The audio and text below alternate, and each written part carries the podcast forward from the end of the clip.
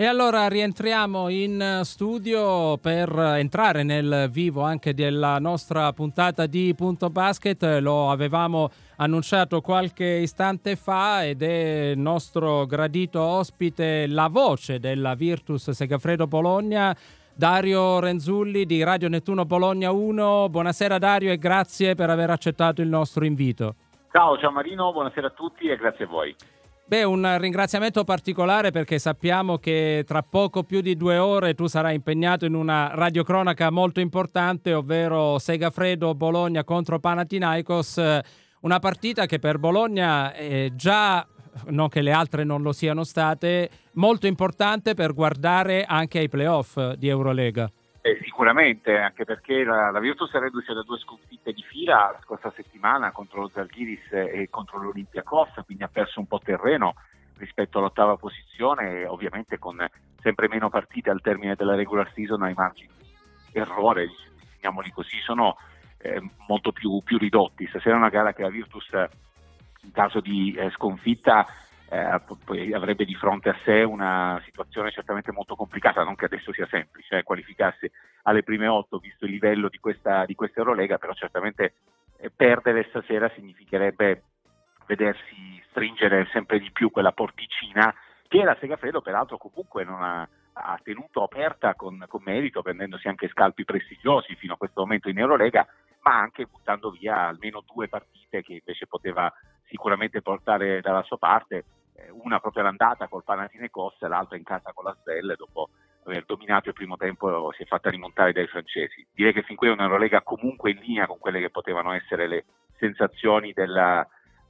vigilia di quest'estate, e certo magari le 8 vittorie che ha conquistato la Virtus magari si pensava potessero arrivare in altre partite, non necessariamente a Barcellona o a Milano o anche a Madrid.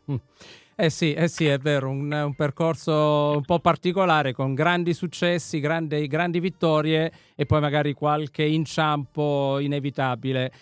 Dalla Eurolega, Dario, domenica ci proiettiamo direttamente al Palapentasuglia. Io mi auguro che questa sera facciate una grande partita con 8 supplementari, che vi stanchiate e che arriviate a Brindisi stanchissimi, distrutti e quant'altro, perché altrimenti per noi non c'è davvero nulla da fare, Dario. No, beh, dai, alla fine anche se la Virtus dovesse vincere in carrozzata, cosa abbastanza complicata in questa Eurolega, onestamente, ma credo che comunque Brindisi abbia le sue carte da giocarsi, ma non per altro, perché comunque l'Eurolega, e la Virtus lo sta imparando sulla sua pelle quest'anno, porta via enormi risorse fisiche e mentali, e cambiare mentalità dal campionato all'Eurolega è qualcosa di parecchio complicato, soprattutto al primo anno, e così si spiegano magari quei cali che la Virtus ha avuto contro Scafati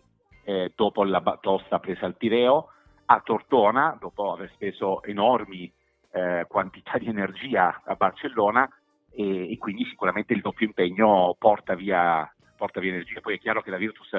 domenica parte favorita perché lo dice la classifica, oltre naturalmente il roster a disposizione dei 2 allenatori, però in questi anni a Brindisi la Segafredo ha avuto anche parecchia sofferenza nel portare a casa le partite.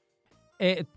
aggiungo una piccola cosa che si sta verificando a Bologna, ovvero c'è questa piccola querelle tra Scariolo e Bellinelli, che si sono un po' lanciati dei messaggi a distanza. Io questa mattina ti ascoltavo a Radio Nettuno Bologna 1, secondo te c'è tempo zero per ricomporre la situazione? Ma sì, più che altro per evitare che la situazione degeneri, cioè adesso lo stato attuale delle cose è che a Bellinelli non sta piacendo l'utilizzo che Scariolo fa di lui in Eurolega, ed è abbastanza comprensibile se ci mettiamo nei panni di Bellinelli. Con quella carriera lì, con quel curriculum lì,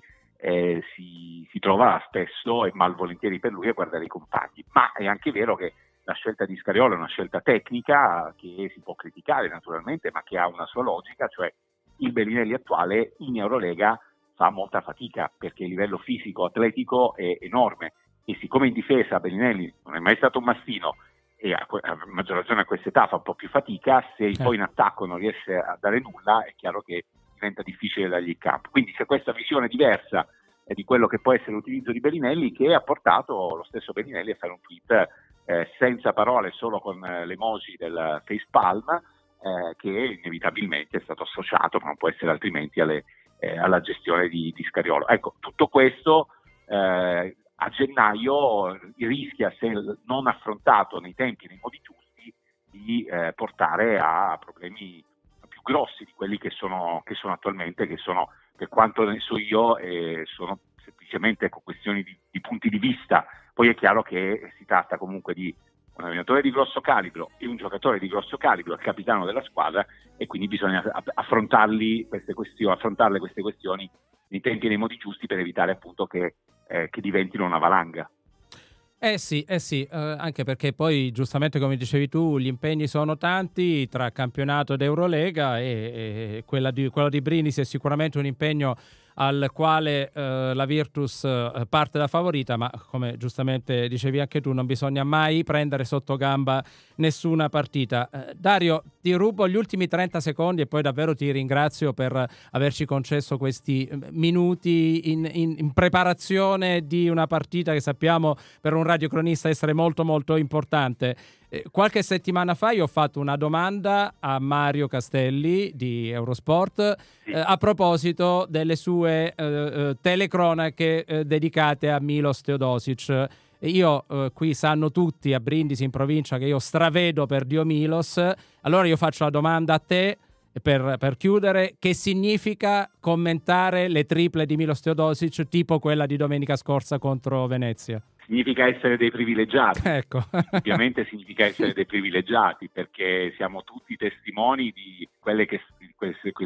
sono le annate di Teodosic in Virtus, e le stiamo vivendo tutti noi appassionati, non solo tifosi Virtus, con la giusta libidine, ma è normalissimo, perché di fronte a certi giocatori non ci può essere altro